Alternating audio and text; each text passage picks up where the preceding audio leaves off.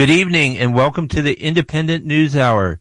I'm your host, John Tarleton, editor in chief of the Indypendent, New York City's lefty newspaper and website online at indypendent.org. That's I-N-D-Y-P-E-N-D-E-N-T dot O-R-G. Our new issue is out on the streets and our red and white uh, news boxes, also in public libraries, independent bookstores, cafes, and various other places. And I'm joined today from Cairo, Egypt by my co-host, Amba Guerguerian. Hi, John. It's great to be here with you and all of our listeners on 99.5 FM and streaming on WBAI.org.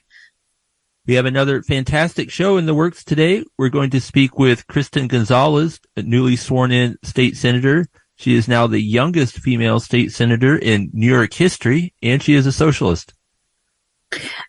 We'll talk about some important local news developments John and I are following, and later in the show, we'll open the phone lines and take calls from listeners. But first, Amba, you're in the middle of a two month visit to your extended family in Egypt.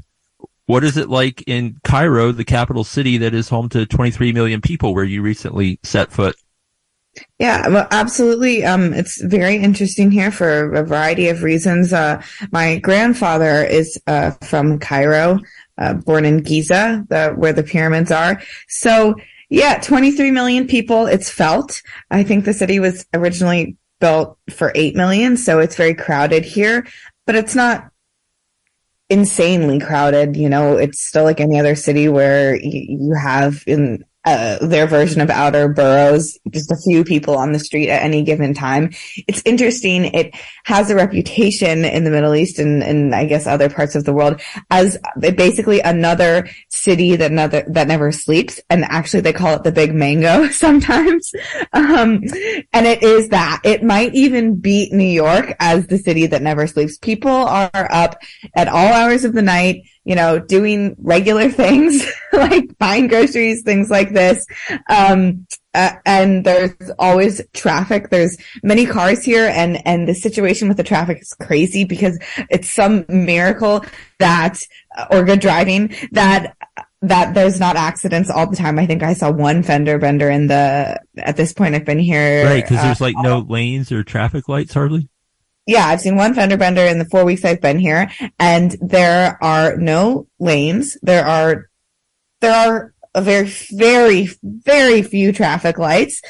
Uh, sometimes there are traffic police directing traffic like we have in New York. Um, so it's, it's, it's a jumble and, uh, you know, you have highs and lows. You have, you can feel here. I mean, you can see in the building I'm staying in, I'm on the 20th floor and you can see the, the pyramids from the building. So that's there and the ancient history is felt um, among the people and the culture, and then also constant sort of reminders of this history. So it's not like being even in Europe where, uh, sure, you know, you have this, this contrast with the States where you're like, oh, these buildings are clearly just much older than, you know, buildings that have, that exist in the States. No, this is like a whole nother level. Like we were talking ancient civilization. Uh, so it's really interesting and it's really beautiful. And, uh, it's something that I, that has been sort of not mind boggling, but, uh, in some ways reaffirming actually is the, the, uh, advanced level, uh, in some ways of the ancient Egyptians. Tutankhamun used a condom. I saw a photo of it. um, and there were other forms of birth control uh, which is really interesting. Back then, in some of the temples I went into, there are uh, writing etchings on the wall and hieroglyphics for different medicines and cures for things and people could go and read them and then you know spread that knowledge to their village and uh, i think i'll end on this for now because we have a very exciting show ahead of us but egyptians do not like it at all when people suggest that the pyramids were um, made by aliens or some other conspiracy theory. There's plenty of proof that they were made by Egyptians. So yeah, so that's yeah. that's my back for now. Labor gets it done, and uh, don't believe every conspiracy theory you hear. Yes, and it wasn't all slave labor either, but maybe we'll get more into that later. But there's like plenty of workers' tombs and stuff like that. Not to deny that slavery existed, but that's also a myth.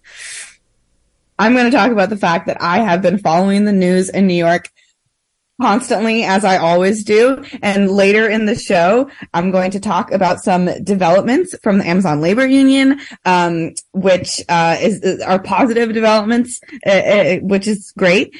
And, uh, meanwhile, John, you've been following the beginning of a new session of the New York State legislature. That's right. The state legislature reconvened for a new session earlier this month. Uh, so much of what happens in Albany determines what happens in New York. So much of our politics is controlled uh, by the state government. And between now and the end of March, the legislature and the governor will be working on the annual state budget of more than $200 billion that touches all of our lives for better or worse.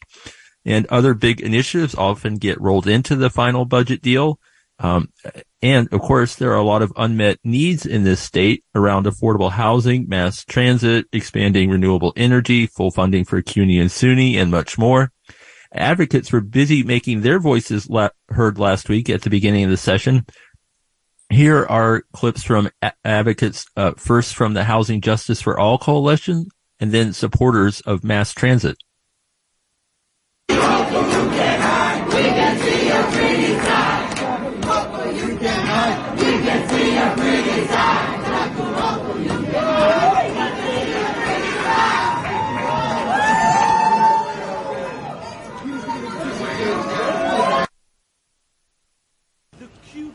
Doesn't come, the R train doesn't come, the F train doesn't come.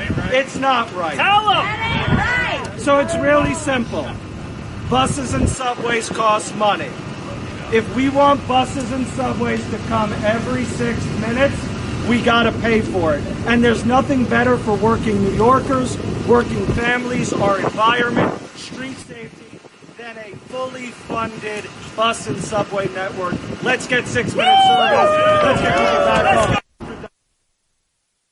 Yesterday, we spoke with State Senator Kristen Gonzalez. She represents State District 59, which runs down the East River from Astoria to Williamsburg and also includes a part of Manhattan's East Side. She is the third Democratic Socialist state senator to be elected in New York since 2018. And at 27 years old, she is the youngest woman ever elected to the New York State Senate.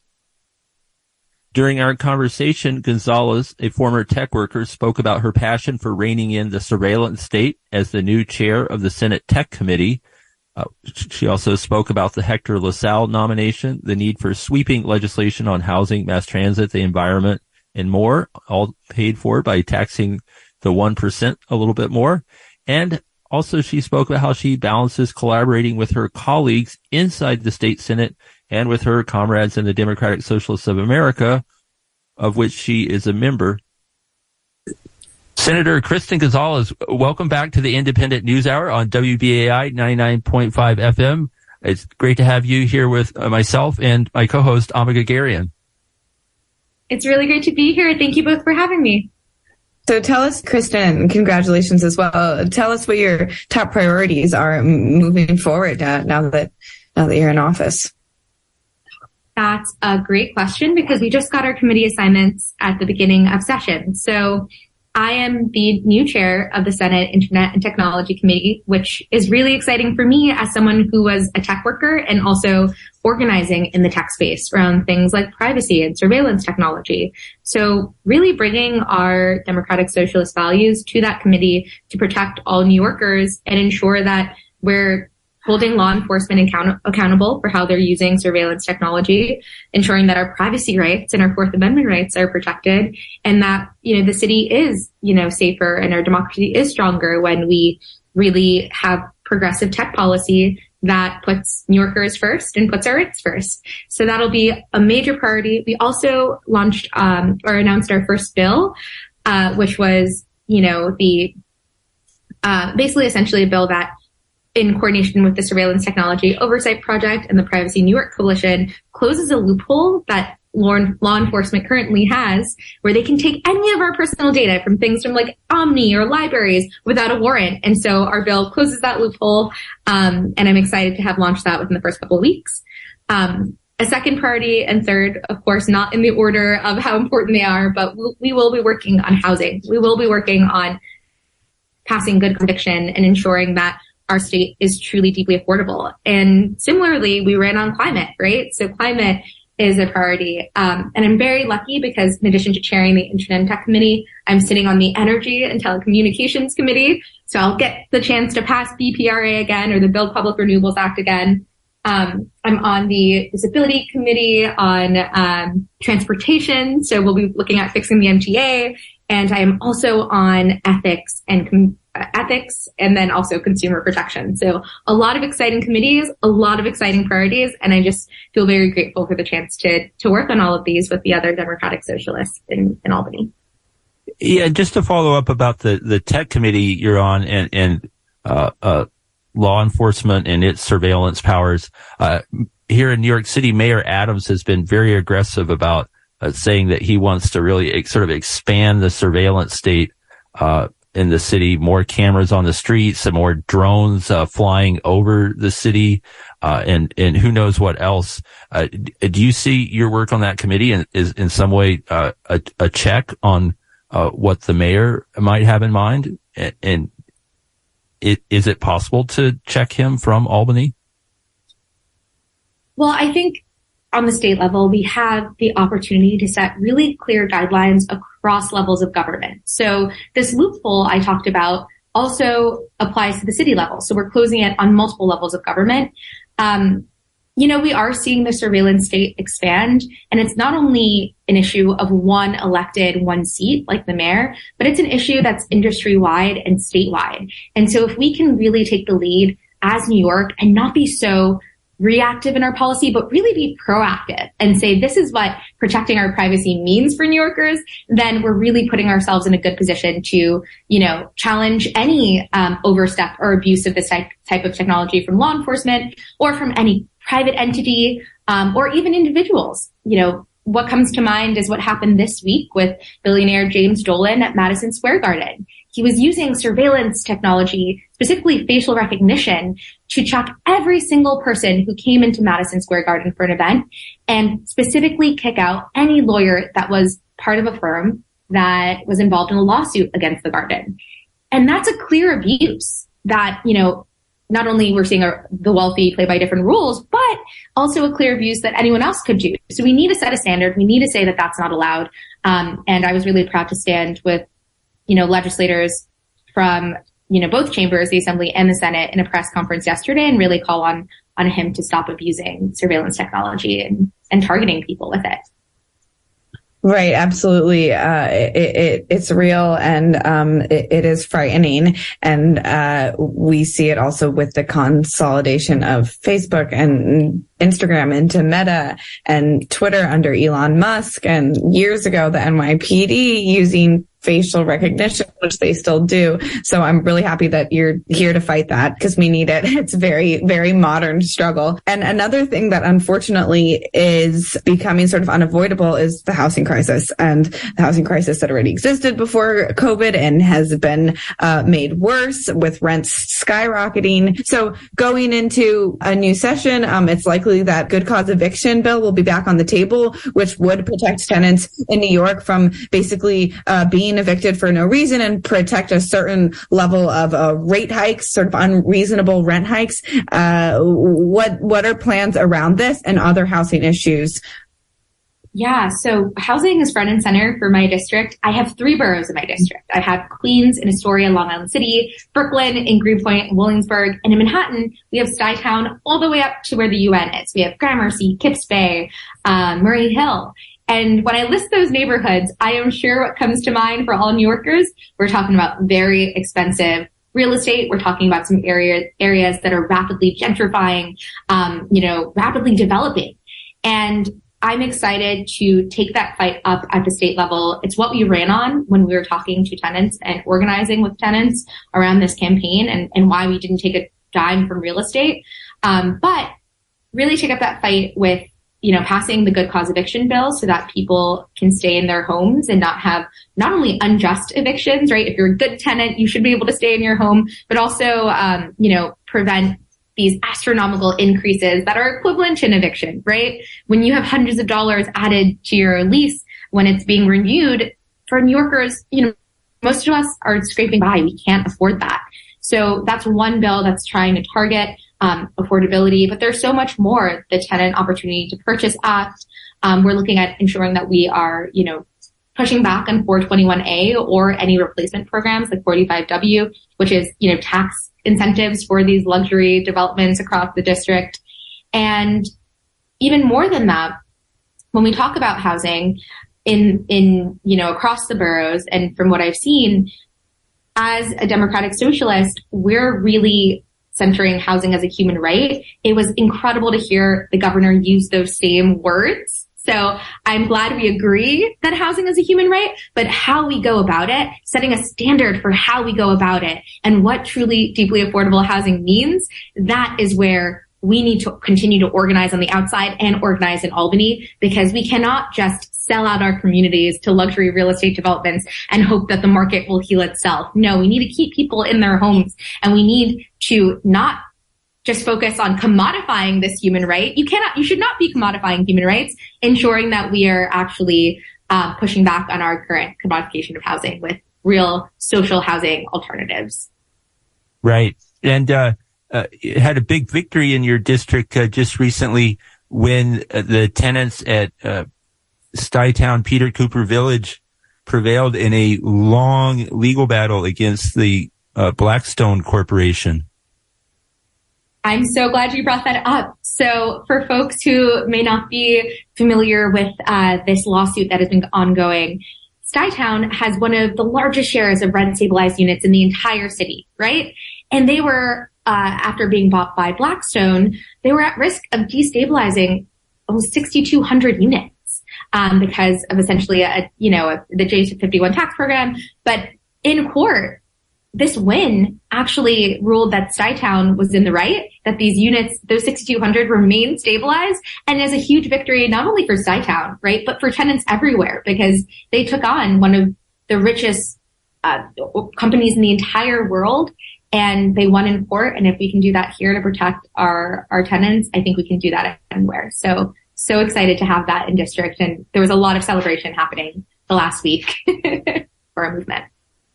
A lot of times movement, grassroots elected officials can lose their base because of the go along, get along way that politics works in New York and beyond, whether it's being, you know, bought out on some things with landlords or construction or reelection favors for other elected. So how do you plan to navigate that? Yeah, I think that's a really important distinction. You know, we may move as a democratic body, but not all Democrats are created equal and essentially, you know, Democrat as a democratic socialist, we're very clear about who we're accountable to and who we're working with.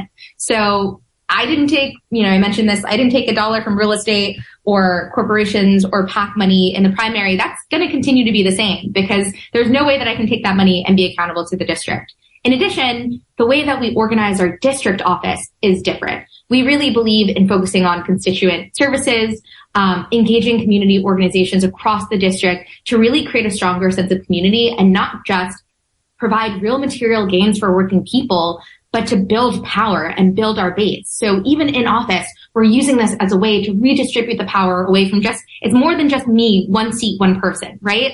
It's how do I use this office to redistribute that power to my constituents, right? To have them be as, you know, the, the guiding uh, voice and factor in how I legislate and then also, um, how do I work within the socialist in office block, which is now at eight, up from six with myself and Sarahana? How do we work together to push a really clear agenda that focuses on taxing the rich, that focuses on housing and housing protections, on climate justice, on criminal justice, on really just material gains, like I said, for working class black and brown New Yorkers. Um, so that will not change. Um, but as a, as, as a legislator, I think the inside outside approach now going from an organizer on the outside to being on the inside, my job is to bring that, push that, be accountable and transparent, but also to build relationships that will help us, right? That will help us pass this legislation. And that's why, you know, like I said, I'm excited to see other Democratic senators and also even assembly members, right? My first bill is with one of my overlaps, Assembly Member Epstein, um, who, who are open to working uh, together on these and and and the DSA actually holds its officials that are yeah. official DSA public officials to pretty strict standards in order to keep running uh, on that line. Correct? Can you explain that a bit? Yeah. So as I, um, you know, I, I, was talking about the socialist in office block. So there used to be six. We elected two more. So now we're at eight and we meet every single week with our representatives from chapter meetings, from branches, from working groups. And we have these conversations where we aim to vote as a block, right? So we'll have the conversation for what is best for our organization, what is best for the movement. And then not only are we, when we vote, accountable to each other, accountable to the other electeds who are in Albany, but that block voting model is a way to be accountable to the larger, right? To the many.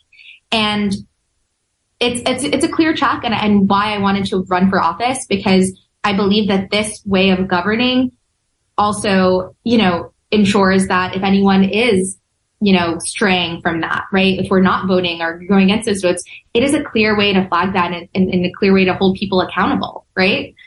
Right. And, um, in, in these last few minutes we have together, we want to ask you about a, a topic that's been mm-hmm. roiling Albany for almost a month now, which is the nomination of Hector LaSalle to be uh, the chief judge of the New York Court of Appeals, the highest court in New York State. It's a, a court that's ideologically divided, three to three right now. Uh, you've come out, you were the very first member of the caucus to come out in opposition to the LaSalle nomination. There's now 14 Democrats that have said they won't vote for him. Uh, you share your thoughts on, on why you are opposing LaSalle's nomination? So talk about coming out of swinging in office. Yeah, on day one, we made it really clear that someone who has a history of conservative decisions doesn't necessarily represent New Yorkers best. And even though it would be historic to have our first Latino, as a Latina legislator and as someone who is on the younger end representing the next generation of, of Latinos and Latinas of voters, I can say that this is not the type of representation we want.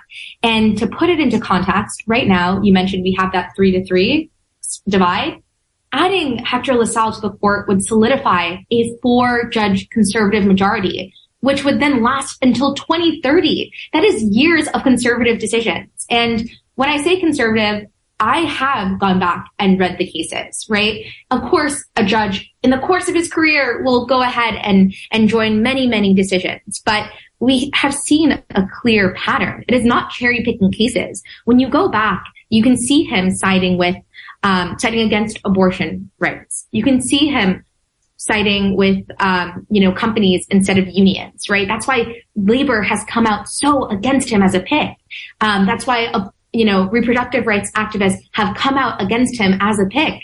You can see him r- ruling against youth and immigrants. There are so many decisions that are really clear that one, there is a judicial philosophy that is inherently conservative, and two, something he would absolutely bring to the court. So it's a high stakes situation for all New Yorkers if we really want to protect the most vulnerable among, amongst us. So while I appreciate the sentiment behind appointing a Latino, what I can say is that Hochul really wants to fight for Latinos and Latinas everywhere, I would really love for her to pull that nomination or reconsider before he gets to his committee hearing this week, um, because there are some other really incredible um, and experienced and qualified people on that appellate bench um, that she had to choose from. Right now, uh, this weekend, uh, Governor Hochul uh, was uh, visiting uh, churches in Latino communities in New York, in the Bronx, in Sunset Park, advocating for Hector LaSalle. We have a clip for you to listen to of her speaking on Sunday at Trinity Church in Brooklyn where she made an analogy uh, between supporting uh, Hector LaSalle and carrying on the legacy of Martin Luther King. We've seen struggles throughout our history. The Bible, the lives of people like Dr. King. My own parents were criticized for being so far left in the conservative area. But that's how I was, how I was raised. So I need to know that about me. The values that I bring to the selection process and how I found them. The person named Hector LaSalle, who yes, he'll make history. And it's about time to stop making history. It should never have taken this long Nunca debió de haberse for a person of tanto color, para a Hispanic, to lead the highest court in our state, and he will. Your, your response, Senator Gonzalez? Yeah, it is incredibly disappointing to hear uh, Martin Luther King Jr.'s legacy be applied to this situation. Um, I, I really cannot stress enough just how in, incorrect, not factual this is. Um, you know, Martin Luther King Jr., I would encourage the governor to go back and read a letter from Birmingham jail where he cautioned against white moderates. And she talks about this issue of LaSalle being, you know, one where we're sending a man of color, um, pitting him against, you know, the other people and it's, it's longer, it's an unfair, you know, situation. It's not, that's not true. He is getting his hearing this week. But I would also say that it's not an issue of the left versus the right. And we know we should be very, very wary of moderates or what it means to be moderate at a time where one, our Supreme Court is radical and cannot be trusted on the federal level to have a conservative uh, highest court in New York would be an insult to all New Yorkers, an insult to everyone who's been fighting against the radical and very organized far right agenda that is affecting the most vulnerable amongst us across the country. I think, you know, I certainly think that, you know, if she goes back and really reads and takes time to reflect on MLK's words. And then also as someone who is a young person of color, she will see that the way the, the justice our community needs is a court that protects our rights and not someone who has a repeated history, not just a few cases, more than a few cases, a repeated history of siding against people who are marginalized or vulnerable, the very type, the very people that MLK fought for. And in in our last minute together, uh, your comments on whether this is or how this is a misuse of identity politics. Hmm. Absolutely, it is because you know I, I, it's being positioned as uh, you know a Latino against uh, that's being supported by the Latino community. But there was a letter of over 70 Latino and Latina electeds, community organizers across the city and state that voicing our concern about Hector LaSalle. And when you add that to the letters that have been sent from you know, countless law professors across the state from, again, reproductive rights advocacy from the NAACP, mind you, the NAACP coming out against LaSalle within the last couple of days. When you add all of that together, you are, you are seeing and hearing New Yorkers most vulnerable. You are hearing the Latino and Latina community saying, we do not want Hector LaSalle. But what we're not seeing is our governor listening to us. Okay, well, we'll, we'll leave it there. But uh, Kristen Gonzalez, state senator uh, from uh, Queens, Brooklyn, and part of the east side of Manhattan. Thank you for, so much for joining us uh, this uh, today on the Indypendent News Hour. Thank you again for having me. Um, I can't wait to, to talk to you again this year and reflect on how the session went. Indeed, we, we look forward to that. That was State Senator Kristen Gonzalez speaking with us in a pre-recorded interview, and we will be right back with more after this short break.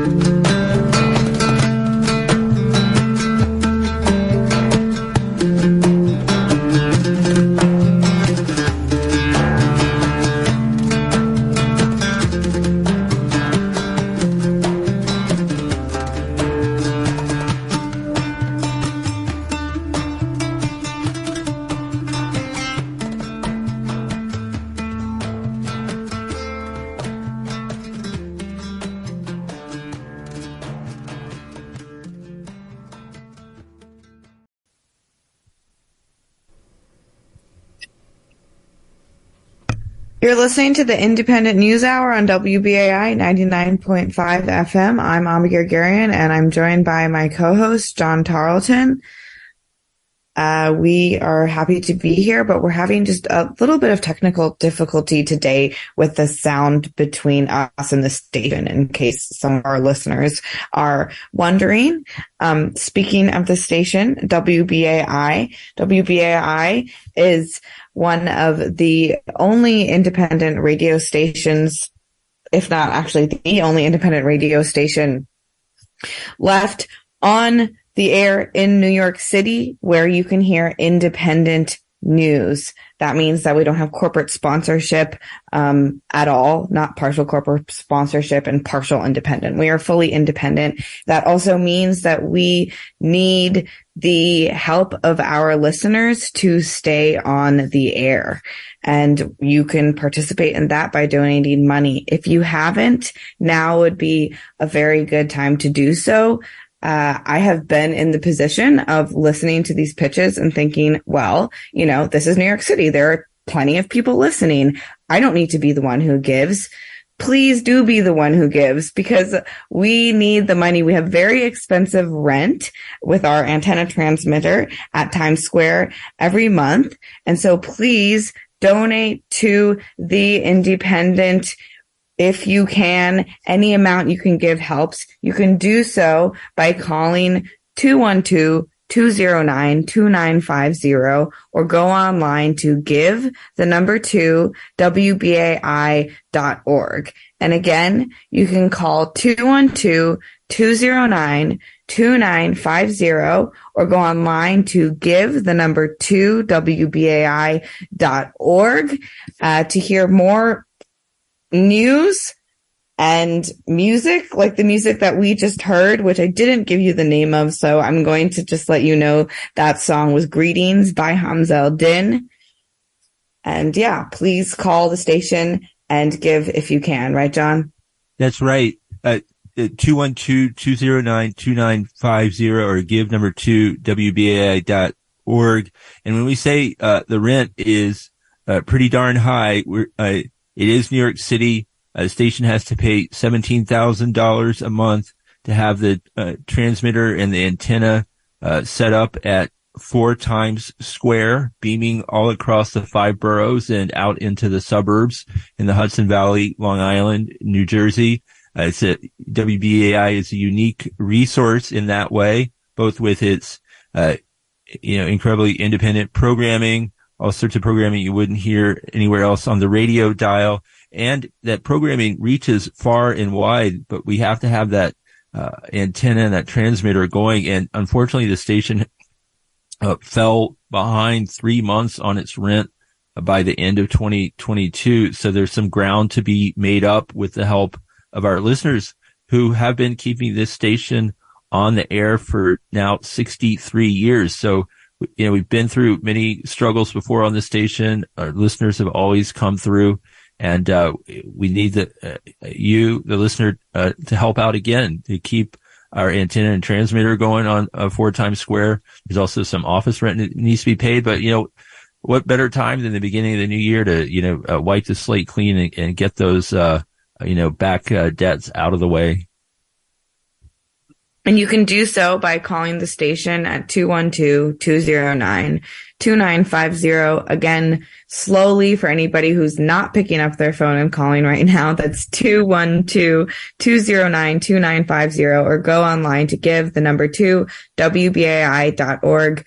Imagine what your life would be missing if the station weren't on the air. And please give and don't only give because it's urgent, but give because it's good to give to something that you enjoy and something that is great. You know, the station is great. The station has been around since 1960. The station is unique and anybody can tune in. It's the radio. So it doesn't matter, you know, uh, basically of what income you're in, as long as you can access a radio or you can hop online somehow, you can listen to this radio. Uh, we are commercial free. We're independent. Please call 212-209-2950 or go online to give the number two WBAI.org and help keep us on the air.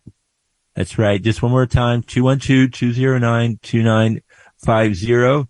Uh, let them know how much you love the Indypendent News Hour. Uh, we're uh, delighted to be a part of the programming lineup at this station that you hear throughout the week. The the news and, and current events and public affairs shows, the cultural programming, the music.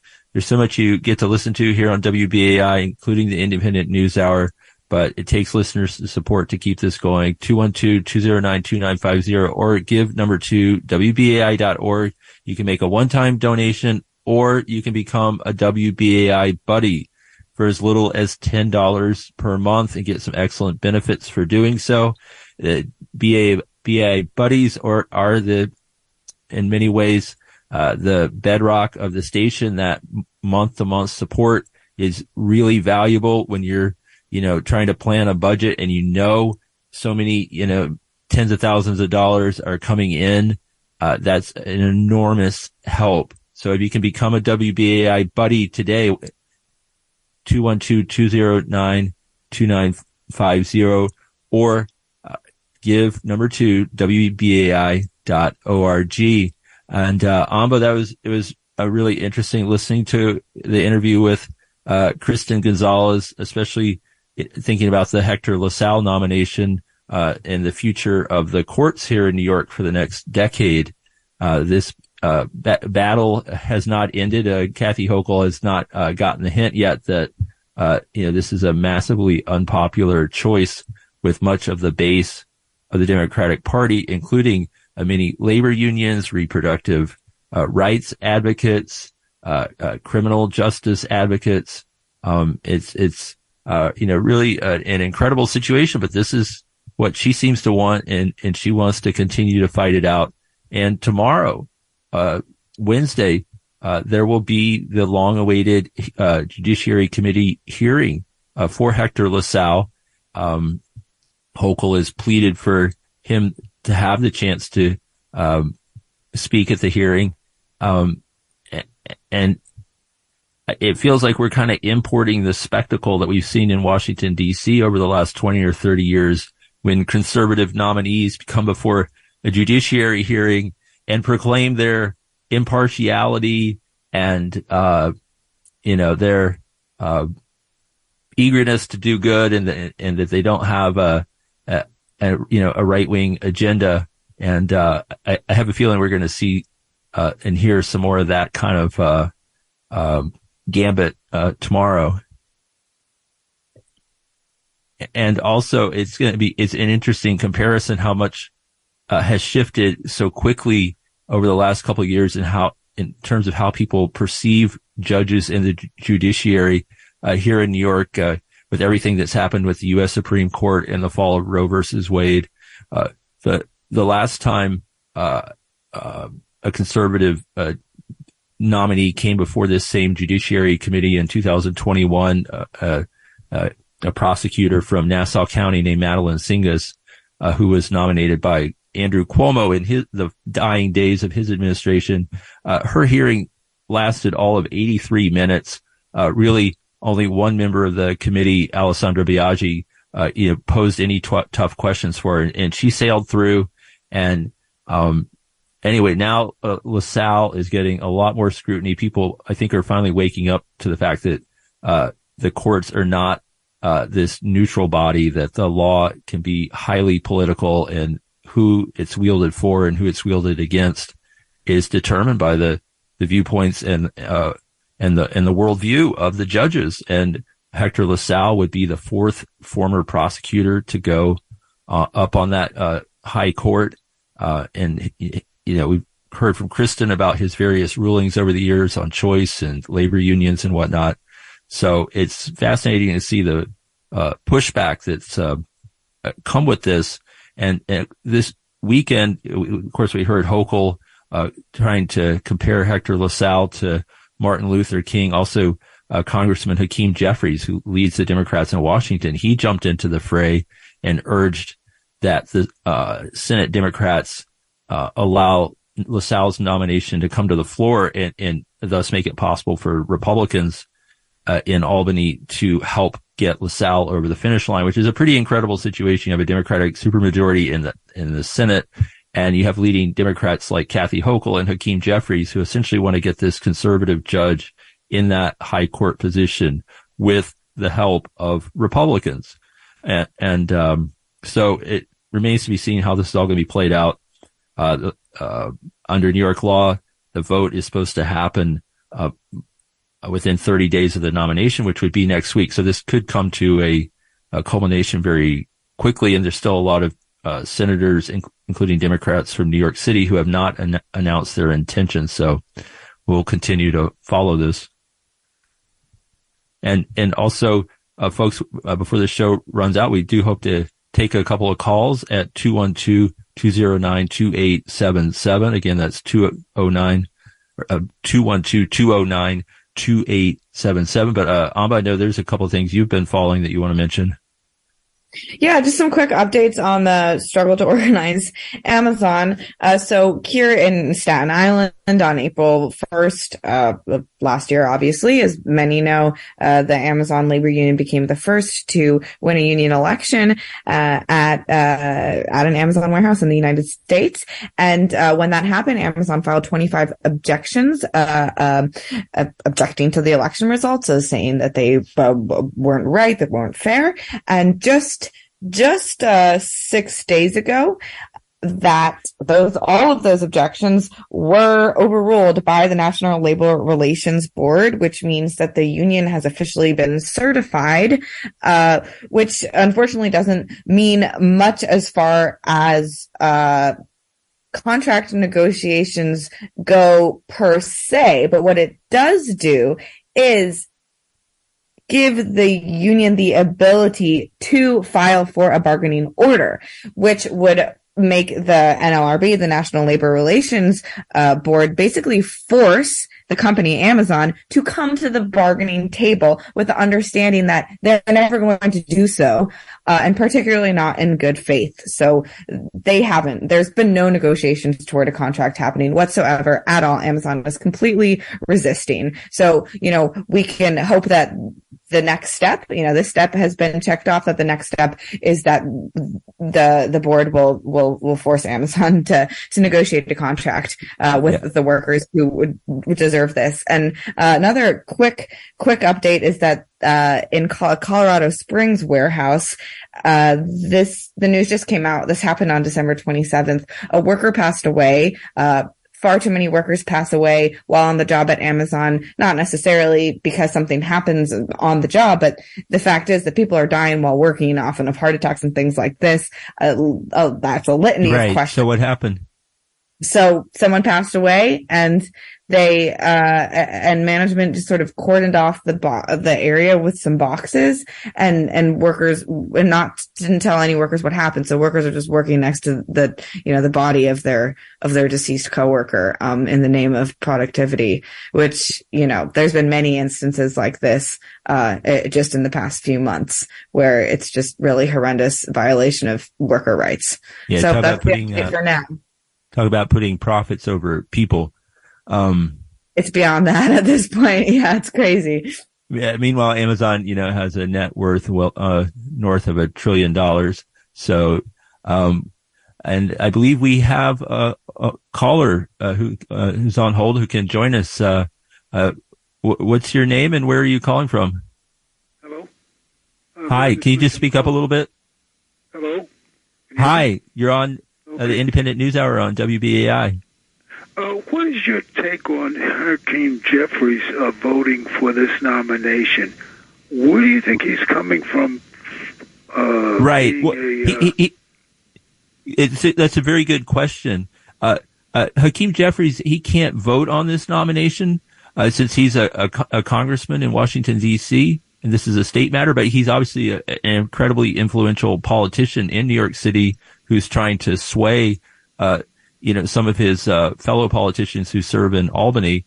Uh, I think uh, I think uh, I think Hochul's uh, calling in favors, and she's trying to kind of save her governorship um, and and not lose this battle. But I think also Hakeem Jeffries he uh, said something a couple years ago that he would quote never bend the knee to the hard left democratic socialists, and he's been a very uh, uh, fierce uh, opponent of the progressive left wing of the Democratic Party over the last couple of years has raised uh, money for a lot of candidates uh, who are more to his liking, and I think he sees this as a another struggle between the conservative and the progressive wing of the party. The irony is. Uh, at this point, he and Hochul don't want to bend the knee to, you know, reproductive rights advocates, to labor union leaders. Uh, this is much more than a handful of socialists uh, trying to stop this, but he sees it, I think, in that light that if an establishment figure like Kathy Hochul is defeated uh, by a grassroots coalition on this matter, it's a, a, setback for the party establishment in New York, of which he is a, a leading figure. So he's sort of, I think, circling the wagons and urging other people in the party who feel the same way to join him. Well, it looked like uh, he's the Democratic uh, leader now. Uh, will be, I think, uh, people that are looking at him as being a very progressive person are in for a big surprise. uh, yeah, when uh, I think uh, I think you know he can when he he wants to he can say some very nice things, but his actions uh, often are not as progressive as, as his words. Is that is that your impression as well? Yes, yes, please, yeah, for sure. Right. Okay. Um, okay. Thank you. Uh, thank you for joining us. Santos, uh, the uh, you think he'll resign? Uh, uh, uh, maybe at some point, if if you know the prosecutors, federal and state prosecutors, really start to bear down on him. He he certainly doesn't want to leave, and he doesn't really have any shame. so I think uh, I think it may come down to some point where he, he, may, if he's feeling like some real legal pressure and the possible jail time, you know, they may offer him a deal uh, to to get out of there. That might be the only thing that uh, pushes him out before um, you know his term is up. Okay, thank you. Yeah, thank you for joining us. Um, so I don't, uh, uh, if you, if you still want to call and, and, and jump in here, we have a, a couple more minutes on the air, 212, uh, 209 2877. Uh, again, 212-209-2877. If you want to call and, and, and join us in the final minutes of the Indypendent, uh, news hour. Um, so, uh, uh, yeah, Amba, I mean, what you're saying about uh, Amazon, yeah, it's just an epic struggle, you know, one step at a time to try to, uh, you know, win a union in, in, in that corporation.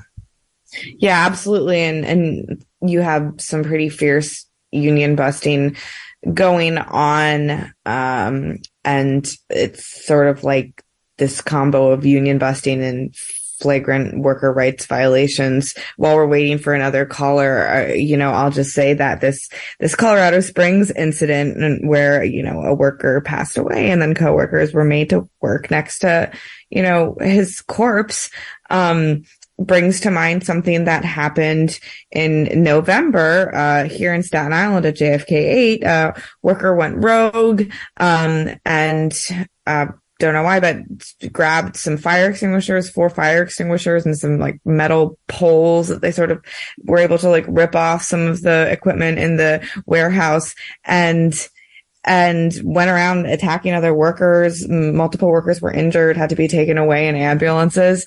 And meanwhile, like management is totally aware and not telling anybody, making no announcements for people to stay safe, you know, just to keep working. And, um, people were really upset about this.